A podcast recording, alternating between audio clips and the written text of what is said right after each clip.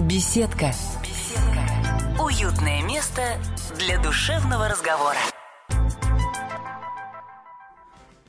Здравствуйте, здесь Анатолий Вассерман.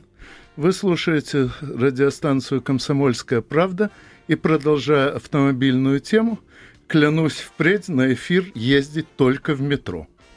Ну и, естественно, от метро пешком. Потому что сейчас, к сожалению, э, я ухитрился бездарно растратить почти все время, отведенное на эфир, в ожидании, на, в ожидании в пробках. Теперь в порядке искупления я дарю своему гостю Дмитрию Анатольевичу Гаврилову, члену э, круга языческой традиции, э, календарь работы моей племянницы Марии Владимировны Вассерман – и постараюсь как можно меньше говорить сам, чтобы мой гость смог сказать побольше, и постараюсь пригласить его на эфир как можно скорее, чтобы все это компенсировать. Ну и напоследок, если успеете, попробуйте дозвониться по телефону прямого эфира 8 800 200 ровно 9702. А теперь слово Дмитрию Анатольевичу Гаврилову. Здравствуйте.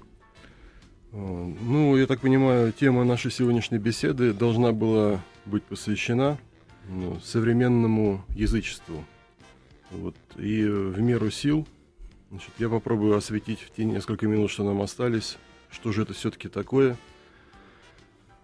Черт ли это, который выскочил из табакерки, либо это объективная закономерность. Язычество скажем так, это не столько религия, сколько древнейшее природное мировоззрение. И пока существует этот мир, пока светит солнце, пока э, родники, реки несут свои воды, язычество будет существовать. Это приверженность э, ряда современных сторонников этого движения древним воззрением, которые собственно, для каждого человека свойственны от рождения. Э, о чем это я? Ну, представьте себе, что вы маленький ребенок, э, вас ведет папа, мама за ручку, вы проходите под мостом, и вам кто-то из родителей говорит, а вот крикни. Вы громко кричите, вам откликается эхо, и у вас возникает ощущение, что под этим мостом кто-то живет. Так вот, э, такого рода детское, э, как мы сейчас считаем, детское воззрение было свойственно, в общем-то, достаточно взрослым людям много веков подряд, много тысячелетий подряд. Вас берет на руки тетя, подносит к окну, еще совсем маленький, раздвигает шторы, вы видите огромнейшую луну, которая висит в небе.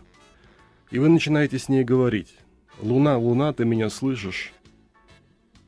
Вот точно так же эти древние люди говорили с небесными светилами, говорили с тем, что их окружает, говорим с ними и мы. С водой, с огнем, с землей, с ветром. Мы считаем, что они обладают сущностью. Мы считаем, что они личностные. Мы считаем, что они слышат нас.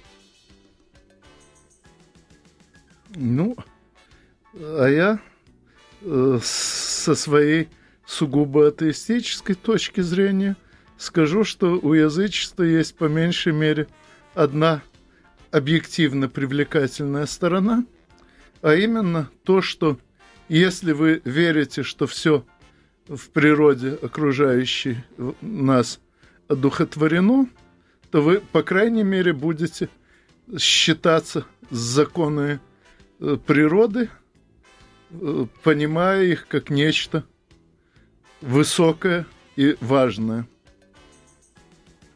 Хотя считается, что э, язычество в России, ну, скажем так, неожиданный всплеск этого язычества наступил в годы перестройки и уже после развала Советского Союза – на самом деле процесс э, шел подспудно значит, много веков и десятилетий этого Ренессанса. начался он далеко, как бы не в России, а на Западе. Уже в 70-х годах э, в Исландии э, значит, сторонники древней веры существовали в виде значит, объединения, организации, и в конечном счете официальная религия это была признана. Называется она Асатру, вера в васов, вера в богов.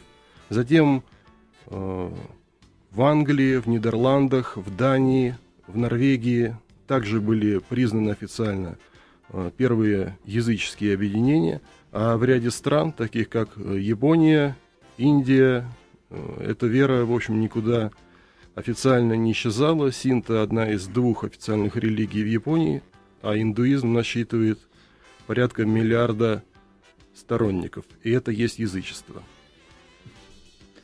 Замечу, что у Синта было одно забавное следствие, э, проявившееся в близкой мне журналистике. Э, когда Япония стала развиваться по европейскому пути. И там появились газеты, там появилась цензура.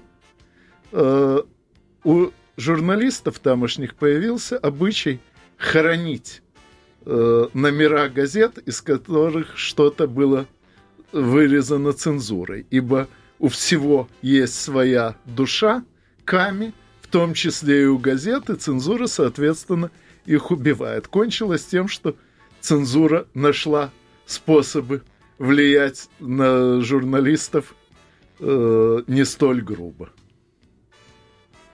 В мире существует несколько крупных э, языческих объединений. Вот, я состою сразу в нескольких, в том числе международных. Pagan Federation International, Международная Федерация язычников, круг, круг языческой традиции, э, славянское духовное движение «Великий огонь». Это официально украинская организация. Каждый из вас сталкивался с язычеством в своей жизни. Вечный огонь – это язычество. Олимпийские игры – это язычество. Новогодняя елка, вечно зеленое дерево – это тоже язычество. Ну, и кроме того, должен заметить, что, э, скажем, русская православная церковь с момента своего основания и по сей день еще не проходила ни одного дня, чтобы она не жаловалась на то, что э, люди при всем своем христианстве все еще остаются язычниками. Ну, а почему это так, я надеюсь, что мы еще обсудим с моим гостем и с вами в самое ближайшее время. Еще раз прошу у вас всех прощения и впредь буду добираться в метро. До свидания. Спасибо, до свидания. Горячий кофе Светский разговор. Интересные персоны. Хорошая компания. Беседка. Уютное место для душевного разговора.